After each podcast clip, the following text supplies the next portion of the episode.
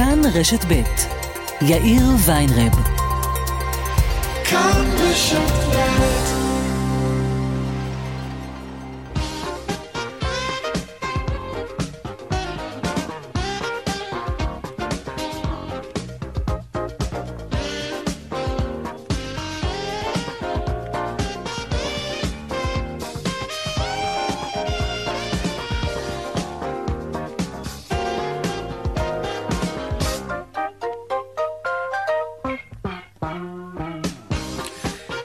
ארבעה ועוד ארבע דקות, כאן צבע הכסף ברשת ב', יום שלישי, שלום רב לכם, העורך רונן פולק, בהפקה עמית כהן, טכנאית השידור שלנו היום היא לריסה בלטר כץ.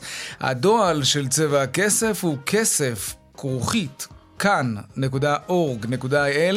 אני יאיר ויינרב, מעכשיו עד חמש, אנחנו מיד מתחילים.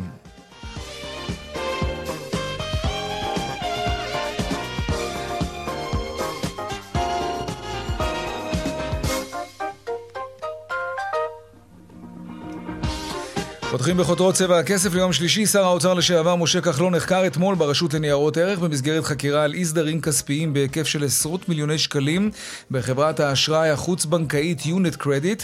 כחלון עמד עד הזמן האחרון בראש החברה ונחקר בחשד לאי דיווח. עורך דינו של כחלון, נתי שמחוני, אמר לכתבתנו דנה ירקצי כי כחלון מברך על החקירה והוא משתף פעולה עם גורמי האכיפה, הוא סמוך ובטוח שמסקנת החקירה תהיה שלא דבק בו רבב. אחרי שנתיים של הפסקה בשל משבר הקורונה, בשל המגפה, בקרוב תחודש הפעילות הבינלאומית בשדה התעופה רמון בערבה. בשלב הראשון ללרנקה ובתומי. שלום שרון עידן, כתבנו לענייני תיירות ותעופה, אתה מספר לנו גם על הכוונה להרחיב את שירותי הטרום טיסה לאזור המרכז, שרון. כן, שלום אה, יאיר. תראה, בעצם שני אה, דברים מעניינים שקורים היום, שניהם קשורים לעולם התעופה. נתחיל בשירותי הטרום טיסה, זה התחיל כאמור ביום ראשון בחיפה, אבל רשות שדות התעופה כבר מקדמת דבר כזה גם בתל אביב. כנראה שאנחנו נדע בימים הקרובים מה יהיה המיקום. נזכיר שירותי טרום טיסה שקורים כרגע בחיפה ובנתב"ג לטיסות אל על, ובהמשך אה, החודש הבא יתרחבו ללא מעט חברות אחרות. מדברים על כך שמגיעים, עושים כמובן את כל הליך הרישום, הביטחון באותו מקום, שולחים את המזוודות אם יש, כן. ולמעשה יוצאים עם כרטיס עלייה למטוס מהסיפור הזה, מגיעים למחרת לנתב"ג, אה, ולמעשה לא עומדים בתור הרגיל, עומדים בעצם בשיקוף, משם לדרכונים ומשם למטוסים. בהחלט דבר שמפחית אה, עומסים. בואו נדבר על נמל התעופה רמון. אה, לאט היום ארקיע מודיעה שהיא תתחיל לטוס משם בטיסות בינלאומיות. צריך בהחלט לומר שזה צעד מבורך, והיא מדברת על טיסות ללרנקה ולבטומי שבגיאורגיה. האם זה באמת יביא את הישראלים להגיע עד שם, לוותר על התורים במרכאות, כן, בנתב"ג? לא ברור, בעצם האזור הזה מציע תורים קטנים יחסית, חניה חינם לנוסעים לחו"ל. אבל באמת המחירים בסופו של דבר לא מאוד אטרקטיביים, mm-hmm. לפחות לא בשלב אה, הזה. אבל זה צעד בכיוון הנכון, ואנחנו כך מקווים, נראה יותר ויותר טיסות גם בינלאומיות יוצאות יאיר מהשדה הזה. תודה רבה, שרון עידן. משבר גיוס העובדים בהייטק בחודש יוני נרשמה ירידה של 7% בביקוש למהנדסים ולמפתחי תוכנה. כך עולה מסקר המשרות הפנויות במשק שפרסם הלמ"ס, הלשכה המרכזית לסטטיסטיקה. מיד אנחנו נתעדכן על כך. ועוד בהמשך, חיים בסרט, אחרי סינמה סיטי, גם יס פלנט מעלה מחירים, ולא רק את מחירי הכרטיסים. גם מחיר הפופקורן שדיברנו עליו בהרחבה בעת האחרונה, שגם ככה המחירים בשמיים, גם הם עולים. מיד נדבר על זה. וגם תל אביבים ללא רכב, מתברר שכרבע ממשקי הבית בתל אביב לא מחזיקים רכב פרטי. אז מה קורה אם הם רוצים לנסוע לטיול או לארוחה עם המשפחה? עיריית תל אביב-יפו, בשיתוף קבוצת שלמה סיקס, יפעילו שירות רכב שיתופי לנסיעות בינוניות וארוכות. כמה זה יעלה ואיך זה יעבוד? נדבר על זה עוד מעט. והדיווח משוקי הכספים כרגיל לקראת סוף השעה. אלה הכותרות כאן צבע הכסף, אנחנו מיד ממשיכים.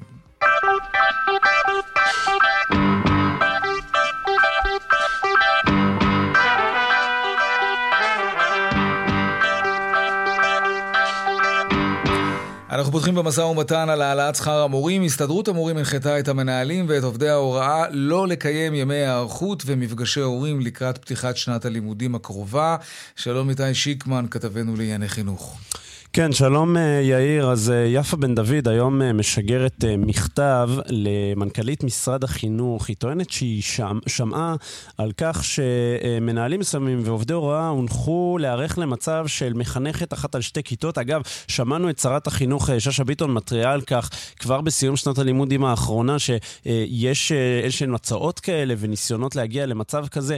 אז היום יפה בן דוד משגרת מכתב למנכ"לית משרד החינוך, אומרת שכמובן היא דורשת את אה, התערבותה אה, במצב הזה ושלא ישובץ מחנך ליותר מכיתה אחת, ויותר מזה, היא אומרת שהיא מנחה את המנהלים ואת עובדי ההוראה, ההוראה שלא לקיים ימי היערכות ומפגשי הורים לקראת אה, פתיחת שנת הלימודים, וזאת בשל הקיפאון במשא ומתן. עכשיו צריך לומר, יאיר, השר האוצר ליברמן מתראיין היום אצלנו בכאן רשת ב', והוא אומר שהוא מאוד מקווה שהמשא ומתן הזה יגיע לסיומו כבר בשבוע הבא. את האופטימיות הזו שהוא מגלה מגלה. אני mm-hmm. כרגע לא רואה אה, מן הצד השני, ואנחנו רואים את זה אה, הלכה למעשה בכך שיפה בן דוד אה, מוציאה הנחיות אה, שלא להיערך לשנת הלימודים, ימי, ימים שבעצם כבר צריכים להתחיל לארגן בתוך כמה שבועות. שוב, נצטרך לראות האם יצליחו בימים הקרובים או בשבועות הקרובים להגיע להסכם, או ששוב נגיע ל-1 בספטמבר עם שביתה. ה-1 בספטמבר, כן, לא כל כך רחוק, בכלל לא. איתי שיקמן, תודה. תודה. עכשיו למשבר בהייטק. הלמ"ס, הלשכה המרכזית לסטטיסטיקה, אומרת שיש ירידה של 7% בביקוש למהנדסים ולמפתחים, מפתחי תוכנה. שלום דנה ירקצי, כתבתנו לענייני כלכלה. שלום יאיר. נכון, קודם כל אה, צריך להגיד, ירידה קלה נרשמה במספר המשרות הפנויות, אה, מ-153 אלף אה, בחודש מאי ל-152 אלף בחודש, בחודש יוני. הביקוש למפתחי תוכנה ירד ב-7% בחודש אפריל עד יוני 2022, לעומת שני החודשים הקודמים. נתונים זהים גם בביקושים למהנדסים.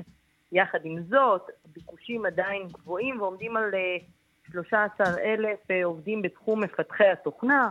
לעומת זאת, זינוק בביקושים נרשמו בתחום הנדל"ן, אה, הרבה עובדי כפיים, בנאים, 54 אחוזים, 8% אה, בתחום אה, של נהגים ו-7% בתחום המאבטחים.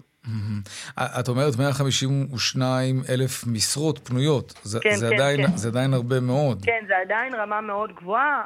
למרות זאת, ושיעור האבטלה הוא, הוא, הוא כן. בשפל, צריך לומר, כן, הוא מאוד נמוך. כן. כן. טוב, הרבה מאוד משרות פנויות, מעט מאוד uh, מובטלים, uh, סוג של צרות של עשירים, אפשר להגיד, במידה מסוימת. כן. דנה ארקצי, כתבתנו הכלכלית, תודה רבה. תודה רבה. טוב, אנחנו לעניין הבא שלנו. אחרי סינמה סיטי, גם יס פלנט מייקרת את הכרטיסים לבתי הקולנוע, ושימו לב לעיתוי. כן, שיא הקיץ. מי מתעצבן בדרך כלל מהדברים האלה? שלום רונן פולק. אהלן, יאיר. רגע, למה את המיקרופון שלך? מה, מה, מה נסגר? הנה, פתחנו? פתחנו, אוקיי. כן. אה, טוב, אתה זוכר שרק לפני כמה שבועות uh, התעצבנו כאן ודיברנו על uh, כן. מחירי השתייה כן. והפופקורן במחירי ה... בבתי הקולנוע, נכון? Mm-hmm, בטח. סיפור. כן. אז תשמע, מתברר שגם רשתות בתי הקולנוע היו מאוד קשובות לסוגיה הזאת, והן החליטו אכן לעדכן את מחירי... הכרטיסים. אני אוהב שקשובים לנו. נכון, וגם את המוצרים שנמכרים במזנונים. אבל הם עדכנו אותם כלפי מעלה. טוב, למה אנחנו צוחקים? כי, כי בא לבכות כזה. לא, כן. נכון, כי תשמע, זה באמת, אנחנו רואים בזה בסופו של דבר כבילוי ה... עממי. עממי, הכי עממי כן. שיש. ללכת סרט. לקולנוע, mm-hmm. לסרט. ו... בוא נחשב קצת איך יצא לנגיד משפחה עם ארבע, חמש נפשות, נגיד כמה, אז בוא נעשה חתיכת סיפור. רגע, בוא ניתן את המחירים קודם כל. אוקיי. אמ, כן, כן, בהתאם למחירים החדשים כמובן. המחירים החדשים הם כאלה. שישה אחוזים זאת העלייה אה, של רשת יס אה, פלנט, אוקיי? כן. במחירי הכרטיסים יעמדו על 42 שקלים וחצי בקופה. ו-47 שקלים באינטרנט, אתה רוצה לתת את המחאה הרגילה שלי, שלך? כן, לא כן, לא מבין, אני באמת לא מבין את העניין הזה. של האינטרנט. מה, אני חוסך קופאי או קופאית, מה, מה, למה אני צריך לשלם עוד חמישה שקלים? אין שום הסבר הגיוני ש... תראה, מערכות ממוחשבות זה דבר יקר, צריך לתחזק אותן, אבל נראה לי שמס התחזוק הזה של ארבעה וחצי שקלים, חמישה שקלים לכל כרטיס, זה חתיכת מס תחזוק. אין ספק שהאונליין אמור להוזיל את המחיר. כן. הבעיה, אבל הם אומרים לך, אז בוא תקנה בקופות, הבעיה שאתה מגיע לקופות, ואז אתה רואה שוואל, נשאר רק הסרט הזה והזה והזה, ורצית בכלל ללכת לסרט אחר. אה, כן, קיצור, הם, הם יודעים איך גם למלכד אותך בסוגיה הזאת. ככה זה בסינמה סיטי, אלו המחירים החדשים שלהם, שעולים בשישה אחוזים, ובסינמה סיטי, Uh, המחירים, לא, ב-yes planet, מה שאמרנו קודם, עלייה של 6 אחוזים, mm-hmm. בסינמה סיטי המחירים עלו בלא פחות מ-10 אחוזים. Mm-hmm. בקופות 44 שקלים במקום 40, ובאתר uh, נעגל את זה קצת, 48 שקלים במקום 44 שקלים. פשוט שמה. לא יאומן. מה, uh, מה הם אומרים? אה, יש להם כן. מה לומר בנושא הזה. Oh. קודם כל, יס פלנט אומרים לאור עליית מחירי התשומות במשק והתייקרות בעלויות תפעול לקולנוע, חשמל, תחזוקה, שכר ועוד, רשת מתחמי הקולנוע יס פלנט ורב חן נאלצת לעדכן את מחירי הכרטיסים והמזנון, החל מה-13 לשביעי. אתה מבין, הם כבר, אגב, הם כבר עדכן, זאת אומרת, המחירים כבר עלו. לפני כמה ימים, mm-hmm. ורק עכשיו הם מוציאים את ההודעה אחרי שהם נשאלו בנושא הזה, כי, כי, כי צופים הגיעו ואמרו, רגע, רגע, זכרנו שהמחירים יותר זולים. חברות פרטיות, כן. הם אפילו לא עדכנו קודם, הם פשוט נתנו לנו לא להיות מופתעים, מה שנקרא. כן. כן, אז עכשיו הם רק מוצאים את התגובה הזאת, הם אומרים, לאחר חמש שנים שבהן נותר המחיר הכרטיס ללא שינוי, העלינו את המחיר בשישה אחוזים. ומסינמה סיטי נמסר לאחר כשנתיים בהם ענף הקולנוע כמעט ולא פעל ונפגע קשות ממשבר הקורונה, ללא כל סיוע ממשלתי מהותי, נאלצנו לעדכן את עלות הכרטיס לסרט ברשת, ברשת הסינמה סיטי. אמ, גם, הם מייחסים את זה לגידול המשמעותי בכלל התשומות. אתה מכיר את הכיתוב הזה שתמיד נותנים לפני התחלה של סרט, אל תיתנו יד לצפייה פיראטית וכולי? קודם כל נבהיר, אנחנו נגד הדבר הזה. אני בחיים שלי לא הורדתי סרט. סיריוסלי, אנשים שאני אומר להם את זה צוחקים עליי, כי כולם מורידים סרטים. כשמעלים מחירים, ועוד בעשרה אחוזים, זה מזמין אנשים לנהוג בצורה חזירית. גם כן, אני מדבר על אנשים פרטיים שמורידים בבית סרט. זה חזירי, הנה, אני אומר את זה. אבל זה גורם, לה, כי, כי, כי אתה בעצם גונב משהו. זה יגרום לאנשים לעשות את זה יותר. אה. עכשיו, יחד עם זאת, כן, אחרי שככה עשינו קצת עליהום עליהם, מאוד היה מעניין אותי... שהם הרוויחו אותו. מאוד היה מעניין אותי להסתכל עליהם בספרים ולראות האם תראה, אם למשל לך היה עסק, רונן, כן? וה... ובאמת עולה לך יותר עכשיו להחזיק את העסק הזה, מטבע הדברים, גם היה לך חנות מכולת נגיד, אתה היית מגלגל את זה לצרכנים שלך, ככה עושים כולם, ולא בקטע ש... אני עושה את זה כי כולם עושים, אלא בקטע שאתה חפץ חיים ואתה רוצה שהעסק שלך ימשיך להרוויח כסף. אז לפעמים, אתה יודע, יש תקופות כאלה שאתה צריך לגלגל את זה. היה מאוד מעניין וגם היה יכול להיות מאוד נחמד מצידם אם הם היו פותחים את הספרים ונותנים לנו להציץ פנימה ולראות האם הם באמת על סף הפסד, או קיטון משמעותי ברווחים שלהם, מה שיכול להצדיק מבחינה כלכלית העלאת מחירים, אבל אנחנו לא יכולים לדעת את זה. אנחנו לא יכולים לדעת פרטיות, את זה, ויותר מזה בואו... כן, יקר לנו, אנחנו מגלגלים את זה הלאה, ואנחנו יש לנו תחושה שזה על הגל. נכון, אבל יש, יש, יש עדיין, ודיברנו על זה כבר בעבר, על כן. ה... התחושה הזאת היא שכן, שעושקים אותך במחיר, אנחנו, אנחנו, אתה זוכר שישבנו כאן ובחנו אחד לאחד כמה עולה לייצר אה, אה, גביע של פופקורן כן. וכוס שתייה, וראינו שהמחיר הוא, mm-hmm. הגענו לשני שקלים, נכון? זה אלפי אחוזים חישבנו. עכשיו אנחנו מדברים עכשיו על מחיר של 43 שקלים לשני המוצרים האלו, שעולה בעוד אה, שקל אחד או שניים, אפילו שלושה שקלים בכמה מהמקומות, כן, הם מייקרים גם את מחירי המזנונים. זאת אומרת, הייתם חזירים מלכתחילה, אז עכשיו מה החלטתם לעשות? החלטתם לעדכן את המחירים עוד, תעשו מה שאתם רוצים, זה שוק חופשי, באמת באמת מותר לכם לעשות מה, ש... מה שאתם רוצים, אבל אנחנו בתוכנית הזאת יכולים להגיד דבר אחד פשוט, גם אתם לצרכנים יש כוח, ותנסו להפעיל את הכוח הזה ולהשתמש בו. מעניין, כל פעם שאני אומר לך את זה בשיחות מחוץ למיקרופון, אתה צועק עליי. אני אמשיך לעשות את זה. כי אתה אומר, מה אתה מגלגל את זה לצרכנים? כן, כן, אני מגלגל את זה לצרכנים. ואני שמח שהשארת איתי קו. יקר לכם? אל תקנו. רונן פולק, תודה רבה. תודה. טוב, אה, עכשיו אנחנו נדבר על מה שנקרא אחריות תאגידית, שזה מין ביטוי מרדין כזה, אל תברחו, כן? אבל תכלס, אה, אחריות תאגידית זה נושא מאוד מאוד חשוב וגם מאוד מאוד טעון. עד כמה החברות במשק, אה, חברות שאנחנו כולנו מכירים אותן, מעורבות במה שקורה מסביב. ואנחנו לא מדברים רק על איכות סביבה, אלא על שוויון בין נשים לגברים. עד כמה החברות מתחייבות ליחסי עבודה תקינים והוגנים. והן מוכנות להיפתח גם, כדי שמה שקורה אצלם יהיה חשוף לעיני כל, כדי שנראה באמת שהחברות האלה, בס... שקיפות מלאה, בקיצור. שלום מומו מעדב, מנכ"ל מעלה, שלום. שלום לך. הדירוג השנתי שלכם, שכולל 160 חברות, ספר לנו עליו. אה, אז כמו שאמרת, באמת שלא להיבהל מהכותרת, אבל השאיפה היא שהחברות אה, יבינו וגם ינהלו את ההשפעות החברתיות והסביבתיות. כן. ויש פה היבטים, אם נתייחס לשיחה הקודמת, נושא של זכויות עובדים, בואו נתחיל מהנושא של נשים והשילוב שלהם בהנהלות, mm-hmm. בקליטה של עובדים ערבים, חרדים, אנשים עם מוגבלות, כן, גם באיכות סביבה, זאת אומרת, כל המרחב שבעצם אומר אני לא יכול להסתכל רק על השורה התחתונה הכספית, אני חייב להבין גם איך אני משפיע על אה, mm. ממדים אחרים. כן, ואיך אני מתנהל כמובן פנימה. תגיד לי, 160 החברות האלה שנמצאות במדד הזה שלכם, מי הן החברות האלה? לא, אני, אני אנסח את זה אחרת. למה דווקא 160 החברות האלה הם אלו שהתנדבו להיפתח בפניכם? כדי שתוכלו לראות מה, מה הן עושות החברות האלה, או שאתם סוקרים את זה ככה בלי, בלי לבקש את רשותן של החברות? לא, אז אנחנו, כל התהליך שלנו וולונטרי בסופו של דבר, כלומר החברה כן. צריכה לדווח באופן mm-hmm. אקטיבי, אנחנו לא סוקרים חברה שלא מדווחת. Mm-hmm. ו... ואיך אנחנו יודעים שמה שהיא מדווחת, החברה, תכף אנחנו ניכנס גם לשמות של חברות ונדרג אותם, אבל איך, אנחנו, איך אתם יודעים שהדיווחים הם דיווחי אמת? זה חברות, אה, זה חברות הענק של המשק הישראלי, mm-hmm. זה חובות שחל עליהן, הכל חובת הדיווח, תקין, זה, okay. אה, אוקיי. יש פה חתימת מנכ"ל, אתה יודע, אפשר, התפקיד שלנו זה למנוע עיגולי, עיגולי תשובות, mm-hmm. אנחנו עובדים על זה כל הזמן, okay. אוקיי. אבל יש פה בסופו של דבר מערכת שכשחברה מחליטה להיכנס אליה, אז היא כבר עושה אותה, אחרת היא לא נכנסת. Mm-hmm. 160, 160 חברות השנה, כמה היה בשנה שעברה, או שזה תמיד המספר, או שזה גדל משנה המספר לשנה? המספר עלה קצת משנה שעברה, אני חושב שהיינו איפשהו ב-150, הדבר בעיניי המעניין יותר אפילו, זה שהכנסנו השנה גם uh, קבוצה של חברות סטארט-אפ uh, ציבוריות, שהן כן. קטנות עדיין, אבל המוצרים שלהם נורא מעניינים, זה פודטק, זה אנרגיה מתחדשת, כן, כן. זה טקסטיל יותר סביבתי. Mm-hmm. אז פה אנחנו כבר מסתכלים גם על הדור הבא של החברות, ואומרים בואו נתחיל כבר מן היסוד, לא ננסה... כן, אחרי שהכל כבר עובד, להטמיע את התפיסה הזאת לממש מהשלבים הראשונים. אז זה למשל דבר חדש ובעיניי לפחות נורא מעניין השנה. אוקיי. Okay. טוב, בואו בוא נתחיל. אה, שוויון בשכר בין המינים, מה המצב? אה, אז השוויון בשכר, הדיווח הוא שיחסית הוא מיושר. אה, יש פה כל מיני בדיקות שאני לא תמיד בטוח בסוף כשהגענו לנקודת הקצה אם לא אישרו אותם כבר בדרך. Mm-hmm. אני חושב שהנקודה שכן מאוד מאוד בולטת זה הנושא של אחוז נשים בהנהלות.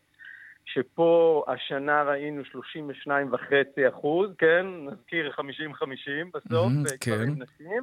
Uh, החדשות הטובות שזאת כן עלייה נוספת קטנה משנה שעברה, היינו ב-29, ואם נסתכל אחורה, כשהתחלנו ב-2006, היינו בכלל ב-20 אחוז. אז אה. העלייה כאן, אה, כן, יש פה עלייה כל שנה עוד כן. כמה אחוזים. אגב, זה לא 50-50, לדעתי זה 51 אחוזים נשים ו-49 אחוזים גברים. יכול מאוד להיות. כן, כן. יש יותר נשים בעולם. יכול אה, מאוד להיות. אוקיי.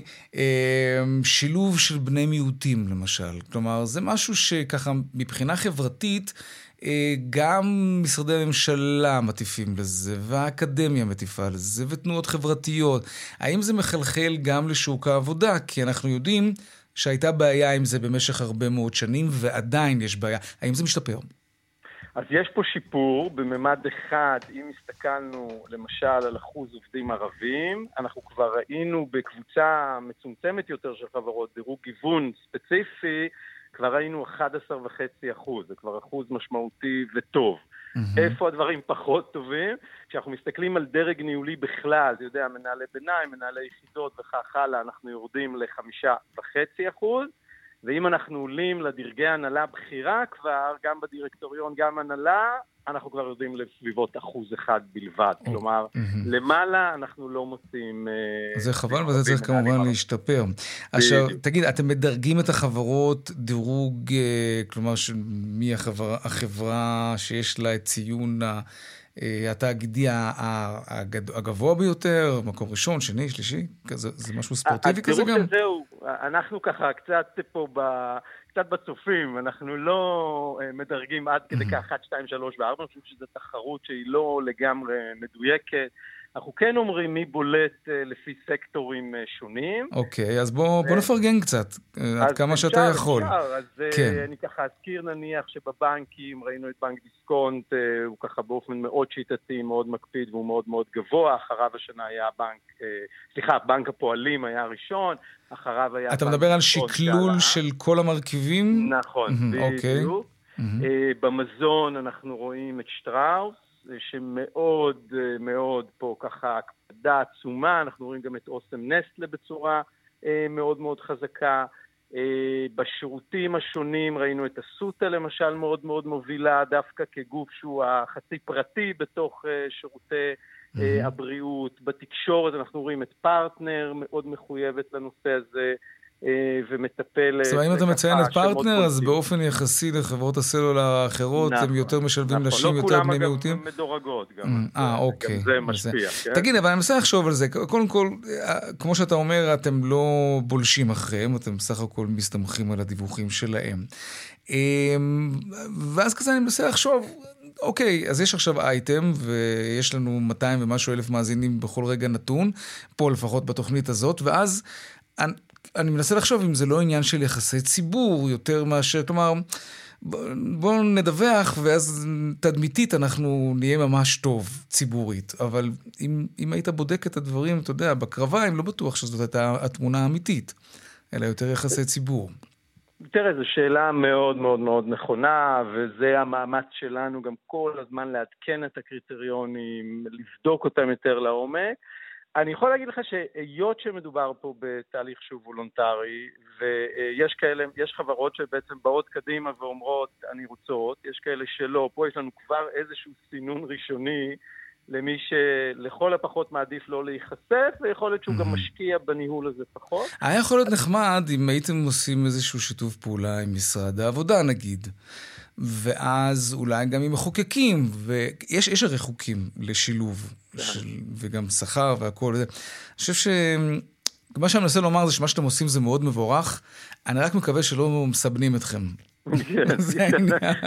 גם אני, גם אני, אבל התחושה, אני חייב להגיד לך שאחרי, כן. אנחנו אחרי שבועיים ככה של בדיקת נתונים וצלילה לעומק, אז מסטטיסטיקות ונתונים צריך להיזהר, ובכל זאת אני אתן לך דוגמה, לפני כמה כן. שבועות פתאום אני נזכר, תוך כדי שיחה איתך, הרי אה, יש חברות עם מספר עובדים מסוים ומעלה, שחייבות לדווח מה קורה מבחינת אה, פערי שכר בין גברים ונשים. נכון. וכולם עשו את זה, ואחר כך כל מי נכון. שנבר במספרים אמר, מה הם עשו פה? אנחנו לא מצליחים להבין מה הם אמרו, הם כאילו סידרו את המספרים והקטגוריות איכשהו בשביל לצאת מזה. ותמיד יש לך את התחושה שהם עורכים אותך. אבל תשמע, עצם זה ש, שיושבים עליהם בקטע הזה, גם אם זה ארגון נכון. וולונטרי כמוכם וגם אם זה מחוקקים, אין ספק שזה מוביל לשינוי. יש גם נתונים אובייקטיביים שמלמדים אכן שנשים משתכרות יותר, עדיין לא מספיק, אבל יותר ומשולבות יותר, וכך גם לגבי בני מיעוטים ועדות שונות. גם את זה מודדים, שזה עצוב נכון שאנחנו עדיין מודדים את זה. תודה רבה לך, מומו מעדב, מנכ"ל מעלה. תודה רבה לך. אנחנו מדלגים עכשיו לכתבתנו, פרשנתנו, לענייני צבא כרמלה מנשה. צה"ל תוקף כעת ברצועת עזה. כרמלה, העדכון שלך. העדכון שלך. כן, כרמלה? כן, כרמלה? טוב, אנחנו... כן, אנחנו איתך. צה"ל תוקף כעת ברצועת עזה, אה, ממש אה, זמן קצר לאחר שנמצא קליע בנתיב העשרה, כלי הטיס תוקף באמצע היום, אה, אני חושבת שזה יותר מסר, עמדה צבאית של החמאס בצפון רצועת עזה. מוקדם יותר נמצא קליע, מקור הקליע מירי שבוצע מוקדם היום מהרצועה ופגע במבנה תעשייתי ביישוב. אנחנו מדברים על שבוע אה, שבו היה ירי אה, לעבר, ירי של רקטות לעבר ישראל, ובתגובה צה"ל תקף מתקנים לייצור אמצעי לחימה, דיברו על מתקנים משמעותיים שיכולים לפגוע אה, פגיעה של ממש בייצור mm. של אמצעי הלחימה, של הרקטות של אה, החמאס. צריך לזכור, יש שם כמה עמדות שיכול להיות שזאת הייתה הזדמנות אה, של צה"ל לתקוף אותם, אני לא בטוחה שאלה העמדות שהותקפו. Mm. בהחלט מסר ברור וחד משמעי נתגור, נתקוף בתגובה לכל ירי, גם אם מדובר בירי מקלעים, גם אם מדובר בירי בודד. כן, ובאור יום. כרמלה מנשה, פרשניתנו, תודה רבה על העדכון הזה. אם יהיה עוד מה לעדכן במהלך החצי שעה הקרובה, את כמובן מוזמנת. תודה. עכשיו עדכוני תנועה.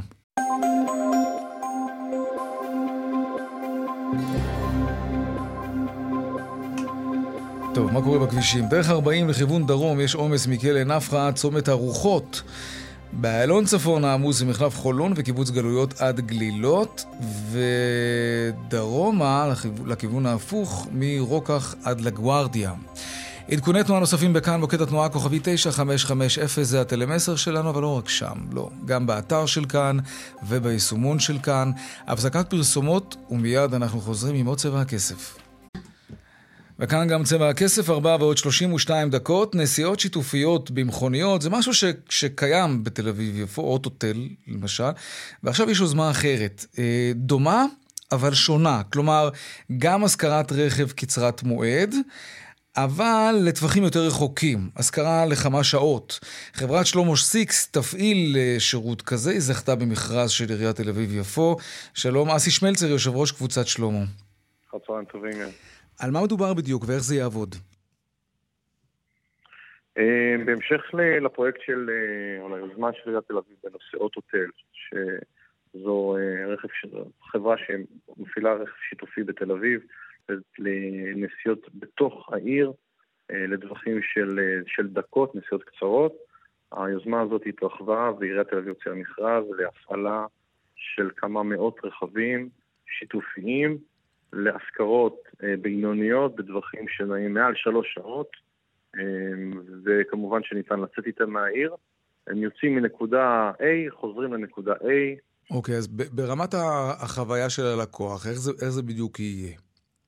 סתם, בוא ניקח איזה מקרה שמישהו רוצה להגיע ממקום מסוים למקום אחר. איך הוא ניגש לזה בכלל? כאילו, איך זה יעבוד? הוא, הוא...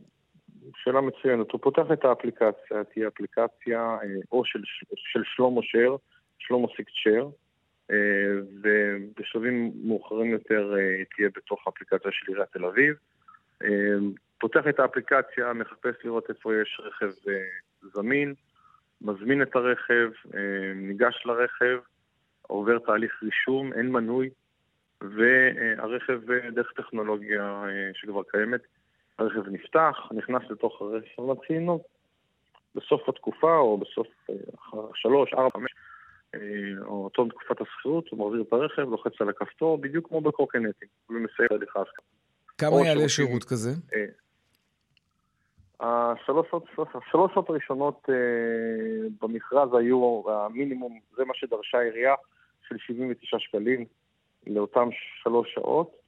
אה, המחיר הזה הוא צמוד, צמוד מדד, ככה שמניח שהמחיר יהיה טיפה יותר יקר כשהמכרז יצא לדרך. הוא יצא בתחילת דצמבר, אה, הראשון לדצמבר הוא אמור לצאת, עד אז המחיר הוא 79 שקלים, לשלוש שעות הראשונות, פלוס שקל, בממוצע שקל לקילומטר. המחיר הזה כבר כולל את הדלק, אה, את הנושא של הנזקים, ביטול אה, השתתפות עצמית. אני צריך להחזיר את הרכב מתודלק עד הסוף? או לפחות כמו שקיבלתי אותו? לא, לא, לא, זה כולל לא. את הדלק. זה כולל גם את הדלק. Mm.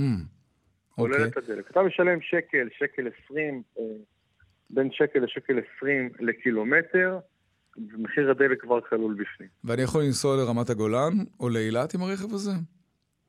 יכול לנסוע לרמת הגולן, לאילת, ולהחזיר אותו, כן, לחלוטין. אני רואה שבהתחלה מדובר על, על, 100, על 100 כלי רכב בהתחלה, אני רואה שמדובר. זה, זה לא... זו לא כמות שהיא Game Changer. כלומר, אני לא רואה אנשים שבזכות השירות הזה יוותרו על הנסיעה ברכב הפרטי שלהם. הרעיון הוא להגיע למספרים יותר גדולים של כלי רכב? אני מניח ומאמין שכן. אה, יש פה עניין של אה, הרגל וחינוך וצרכים.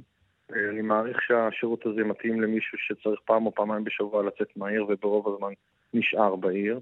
אפשר שהשירות הזה יצא מתוך תל אביב ויעבור לערים נוספות. Mm-hmm.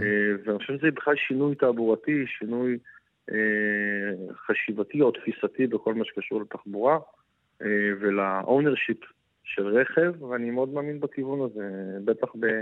בערים שבהם אין אלטרנטיבה אוקיי. תחבורתית okay. אחרת. ונגיד שזה מתאים לי, אז, אה, ואני גר במרכז תל אביב, כמה חניונים אמרת יהיו מפוזרים באזור שמשם אני אוכל לאסוף את הרכב? יש 60, העירייה הקצתה 60 מקומות חנייה אה, אה, בחניונים מסוימים, באחוזות החוף, ברחובות.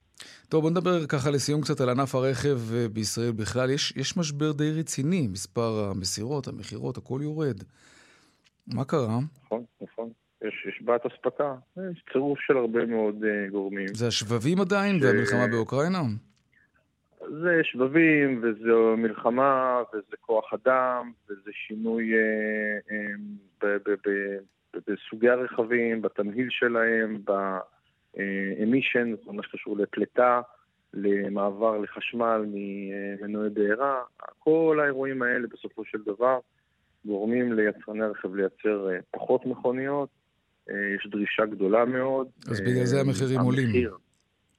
אה, ברגע שמייצרים פחות ויש דרישה בעולם למכוניות, זה, זה עולמי, זה כלל עולמי כמובן, זה לא רק כן. בישראל. המחירים אצל היצרנים עולים, זמני האספקה מתקצרים, כל המרבה במחיר מקבל סחורה. Mm-hmm. ואנחנו מוצאים את עצמנו מחסור גדול מאוד באספקה. משבר לא פשוט, ואני לא מעריך שיפתר השנה. המכוניות, אוי, זה לא מעודד מה שאמרת, אבל אנחנו כמובן, אני גם בטוח שאתה תרצה להתבדות. תגיד, המכוניות החשמליות וההיברידיות כבר לא נהנות אה, מהטבת מס שהממשלה נתנה פעם בעבר כדי לעודד רכישה של מכוניות ירוקות. אה, זה משהו שפגע במוטיבציה של הצרכנים לרכוש אותן, או שבגלל שמחירי הדלק כל כך עולים, אז בכל זאת ממשיכים לקנות אותם כרגיל?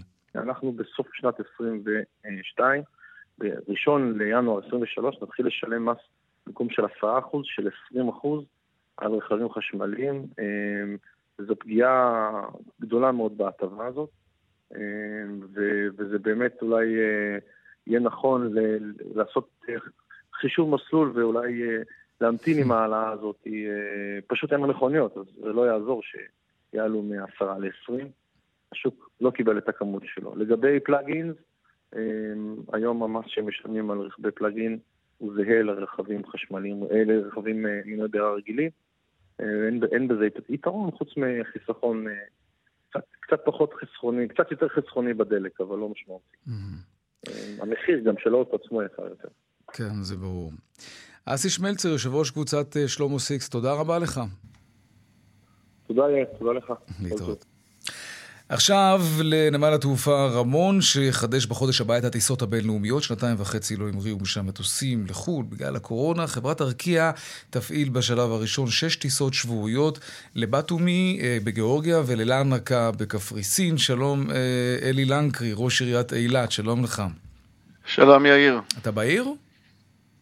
אני לא בעיר, אני בחו"ל. אה, אוקיי. אה, כן. למה, היה לך כן, יקר המלונות באילת?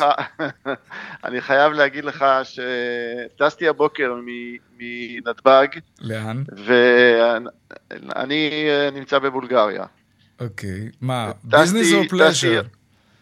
לא, פלאז'ר, חופשה. חופשה ראשונה מאז נבחרתי לראשות העיר. קודם כל מגיע לך, וזאת אכן זכותך. אבל אתה יודע, עיר, עיר הקיץ של ישראל, אילת, ראש העיר יוצא וטס לחו"ל, וזה לא הרגיז קצת את המלונאים, ואני בעד שתרגיז אותם בגלל המחירים שם. אני חייב להגיד לך קודם כל שהמחירים כן. התמתנו לאחרונה. כן?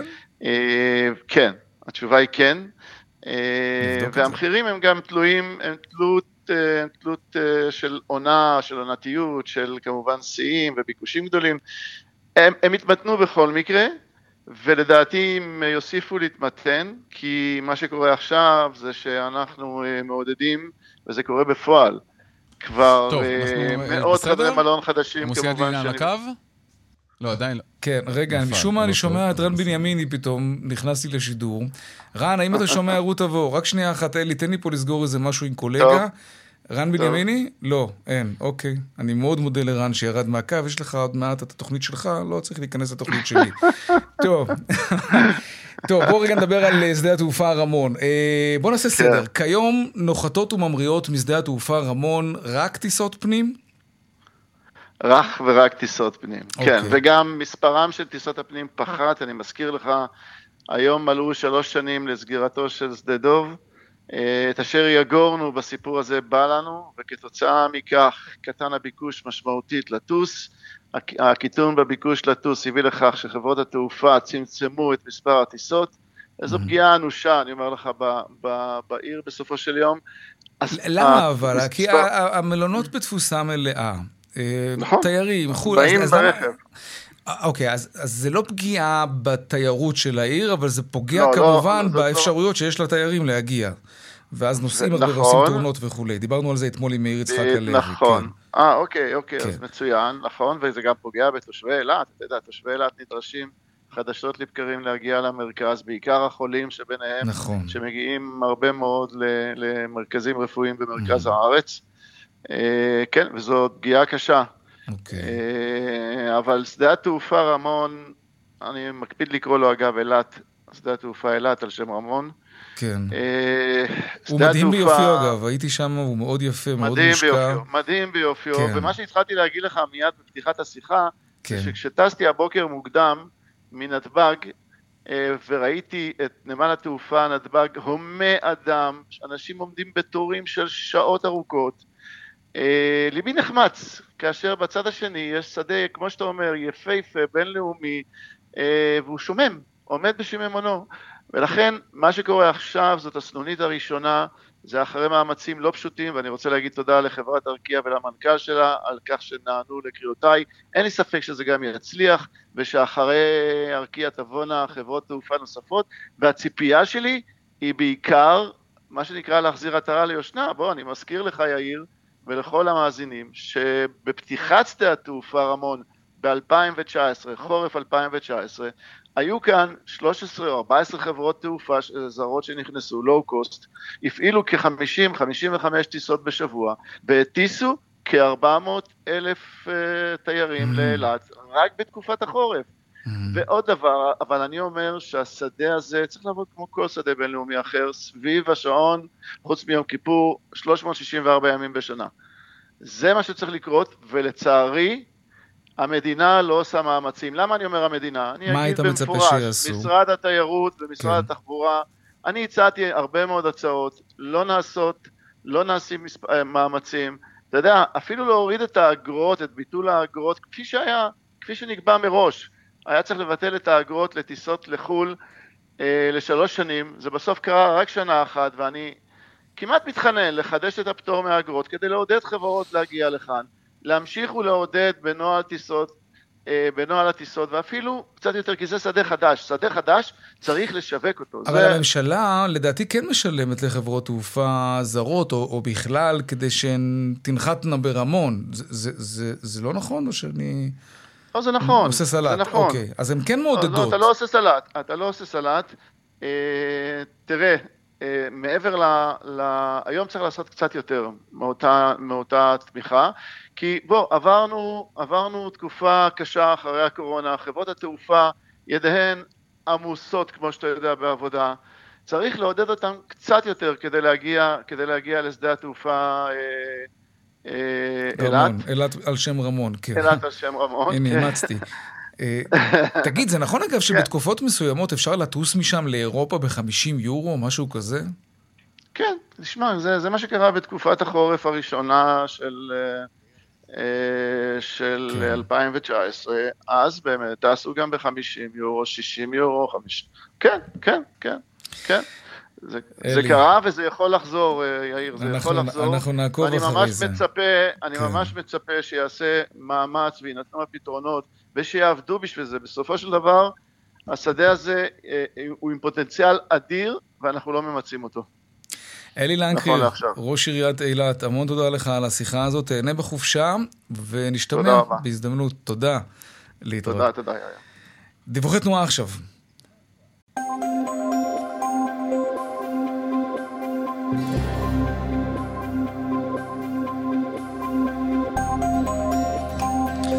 טוב, בדרך אשדוד אשקלון יש עומס ממחלף אשדוד עד צומת בית עזרא בגלל תאונת דרכים. סעו בבקשה בזהירות. דרך שש צפונה עמוסה ממחלף נשרים עד בן שמן ומקסם עד ניצני עוז לכיוון דרום.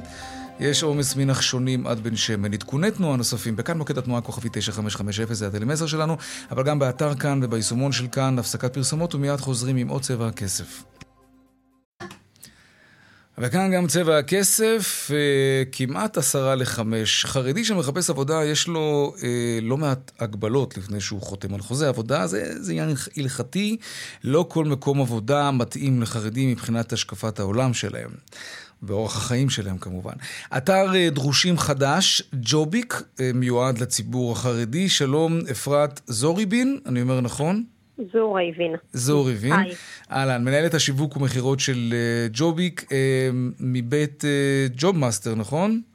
מבית AllJobs, AllJobs, סליחה. בבעלים של נתיב ובחדרי חרדים. אוקיי, איך מתאימים לוח דרושים לציבור החרדי? איך מתאימים? ג'ולי כפלטפורמה שמחברת בין המעסיקים בחברה הכללית כן. לבין מחפשי החרדית. אוקיי. היא מדברת בשפה שלהם, היא מותאמת עבורה מכל הבחינות. אה, בחברה, במקום שכל אחד מתוך החברה החרדית ייכנס לאתרים כלליים ויתחיל לסנן לעצמו מותאם למגזר הדתי, מתאים למשרתם, סביבה נפרדת ועוד, הלכנו ובנינו אתר במיוחד עבור החברה mm-hmm. החרדית. שמסנן בשבילם. אז, אז נשאלת השאלה, מה זה באמת לסנן? מה, מה יסנן עובד או עובדת חרדי אה, באופן אוטומטי כמעט, למשל? זו שאלה מאוד רחבה. זאת אומרת, יש עובדים חרדים אה, שהספיק להם לעבוד במקום כללי, רק עם איזשהו... אה, רצון של המעסיק באמת לקבל את המגזר החרדי עם מטבח כשר, עם דברים מינימליים. Mm-hmm. ויש כאלו שיעדיפו גם ישיבה נפרדת, ממש סביבה חרדית, בית כנסת במקום. זה מאוד, אה, כל המגוון, כל הציבור החרדי הוא מגוון רחב של אנשים. אז איך אתם יודעים לסנן אם יש כל כך הרבה מגוון? אז מה שאנחנו עשינו באתר זה, כן. יש גם מגוון משרות, יש הרבה מאוד משרות באתר. חלק משרות באמת, אה, שמנו עליהן תגיות של בית כנסת צמוד במקום. חלק תגיות זה מתאים למשרת אם, חלק זה סביבה נפרדת mm-hmm. או ישיבה נפרדת, וחלק הם באמת משרות רגילות, אבל המעסיקים עם איזשהו רצון באמת לקבל פה עובד חרדי. אה, זאת אומרת, כל המעסיקים יודעים שהאתר הזה פונה לקהל החרדי, עם כל היתרונות שיש בקהל החרדי. Mm-hmm. אז כל משרה... כמה כניסות כבר היו לכם? כמה זמן אתם באוויר? אנחנו באוויר אה, שבוע. כמה כניסות היו? מעל 60 אלף משתמשים. Mm. אתם יכולים כן. לדעת אם יותר גברים או יותר נשים? אנחנו פחות או יותר על אחוזים זהים, זאת אומרת, יש לנו 47 אחוז גברים, אה, שזה נתון מפתיע בפני עצמו, כי אה, אחוז הגברים בשוק העבודה הוא נמוך מאחוז הנשים. אוקיי. אבל זה רק מראה לנו שגם הגברים בעצם מחפשים עבודה. יכול להיות שהם פחות בשוק העבודה, אבל הם כן נכנסים לאתר ומחפשים משרות. אוקיי. אולי חצאי יום, או משהו שמתאים גם ללומדים, אבל אה, גברים ואנשים כמעט, על, כמעט זהים. האחוזים. בוא נדבר קצת על הלוך הרוח, איך זה בעצם עובד? כלומר, סתם מעניין אותי לדעת, אה, נגיד open space, מקום פתוח, סביבת עבודה מאוד מקובלת היום בהרבה מאוד מקומות. נשים, גברים, יושבים ביחד במרחב כזה. זה משהו שעל פי רוב אדם חרדי לא יכול לחיות איתו, או כן יכול? איך מתייחסים אז, לזה? אז שוב, כמו שאמרתי בהתחלה, אה, המגוון הרחב. כן, כן, אבל החלק הארי מעניין אותי, המיינסטרים של העובדים החרדים, של העובדים שמגדירים את עצמם חרדים. חלק יסכימו לשבת בסביבה מעורבת, כמובן מתוך הקפדה על איזושהי צניעות ולא לא פטפוטים מיותרים ולא איזשהו... טוב, אבל זה, את יודעת, זה משהו שבלתי נשלט. זה בלי קשר, נכון? כן. אבל, אה, וחלק פשוט יימנעו מזה מלכתחילה, כי מכיוון שאמרת שזה בלתי נשלט, אז הם לא ייכנסו בכלל לכזה מקום עבודה. אבל מכיוון ש... מכיוון שאתם לא מפרסמים אך ורק מקומות עבודה שהם מוגדרים מקומות חרדים, עם הנהלה חרדית ובעלות חרדית, אז תמיד יש את הסיכון, לא סיכון, את, ה, את הסיכוי ש... ש... עובד שעובד שכם לשכם, חילוני, אה, לא אוכל קש... את יודעת מה, אני, אני אקצין את זה סתם בשביל החוויה, אבל אה, שולף סנדוויץ' ו, וריח השינקן נישא באוויר לצורך העניין. ת, תמיד יש את הסיכון הזה. איך מתמודדים עם דבר כזה? האם זה משהו למשל שיכול לגרום לאדם חרדי לקום וללכת ולהגיד, אני לא יכול לעבוד במקום הזה כי מי שיושב לידי לא אוכל כשר? זה ברמה הזאת? זה לא, בכאלו, זה לא בכזו רמה. בסוף כל אחד חי, חי את חייו, לפי mm-hmm. רצונותיו, וזה שהעובד לידי כרגע מחליט לאכול לא כשר, זה בסדר, זה שלו, זה החיים שלו, ואני בתור עובד חרדי אחיה את החיים שלי. כל המוטו שלנו זה שיהיה איזשהו כבוד ואיזשהו רצון למגזר החרדי. מעבר לזה, לבוא ולשנות את כל החברה ולבוא ולהפוך את מקומות העבודה רק לחרדים, לא. הבן אדם, גבר או אישה שיוצא לשוק העבודה, שהוא חרדי, הוא מודע גם לסיכונים שמגיעים בדרך. הם לא בהכרח סיכונים, לפעמים הם מחשלים. זה איזשהו, בוא נגיד, זה איזושהי... Mm-hmm. התלבטות נוספת לפני שגבר או אישה חרדית יוצאים לשוק העבודה הכללי. אוקיי, מה לגבי מקומות עבודה שפעילים בשבת? האם אדם חרדי יכול לעבוד במקום שעובד בשבת? אז אה, שוב, זה כבר שאלות הלכתיות אה, לגבי אה, כל עובד לפניו, אבל אנחנו לא הכנסנו עסקים שדורשים עבודה בשבת. ולא שואלים אתכם ש... שאלות לגבי זה? לא, אנחנו אתר שפונה לקהל החרדי, אז גם כן. מעסיק ירצה בעצם להתאים את עצמו למשרות שמתאימות עבור הקהל החרדי. אפרת זוריבין, מנהלת שיווק ומכירות בג'וביק, תודה רבה לך והצלחה. נכון. תודה. להתראות, תודה. עכשיו לעדכון משוקי הכספים. 102 bid for 100, 200, take them. שלום אורי גרינפלד, האסטרטג הראשי של בית ההשקעות פסגות, מה שלומך? מה שלום השווקים? מה העניינים? אה, שלום שלום, שלומי בסדר, בשווקים אה, היום אה, קצת פחות טוב פה בארץ, מדד המעוף יורד ב-0.3 אחוזים, תל אביב 125 יורד ברבע אחוז, אה, וצריך אפילו להגיד שהמגמה ירידות אה, פה בשוק היום אה, מנוגדת למה שקורה בעולם. בארה"ב השווקים נפתחים בעליות של מעל אחוז, גם הנאס"א, גם ה-S&P 500 עולים במעל אחוז. באירופה ראינו עליות של בין שלושת רבעי אחוז לאחוז במדדים השונים, בצרפת, גרמניה, בריטניה וכו', ופה בארץ ירידות קלות. כדאי להגיד שגם אתמול השוק בארצות הברית נפתח בעליות ובסופו של דבר סיים בירידות, אז אנחנו רק רואים את הפתיחה, אנחנו לא יודעים איך יסתיים היום עדיין. כן, זה ברור.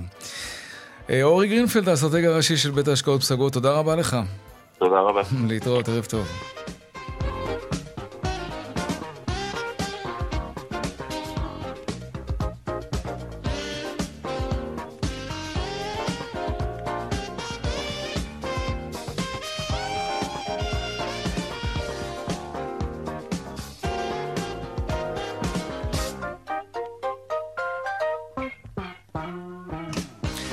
עד כאן צבע הכסף ליום שלישי, העורך רונן פולק בהפקה עמית כהן, טכנאית השידור שלנו היא לריסה בלטר כץ, ובמוקד התנועה היה אהוד כהן. הדואל שלנו כסף, כרוכית, כאן.org.il, מיד אחרינו בנימיני וגואטה, אני יאיר ויינרי, משתמע כאן שוב מחר בארבעה אחר הצהריים, ערב טוב ושקט שיהיה לנו. שלום שלום.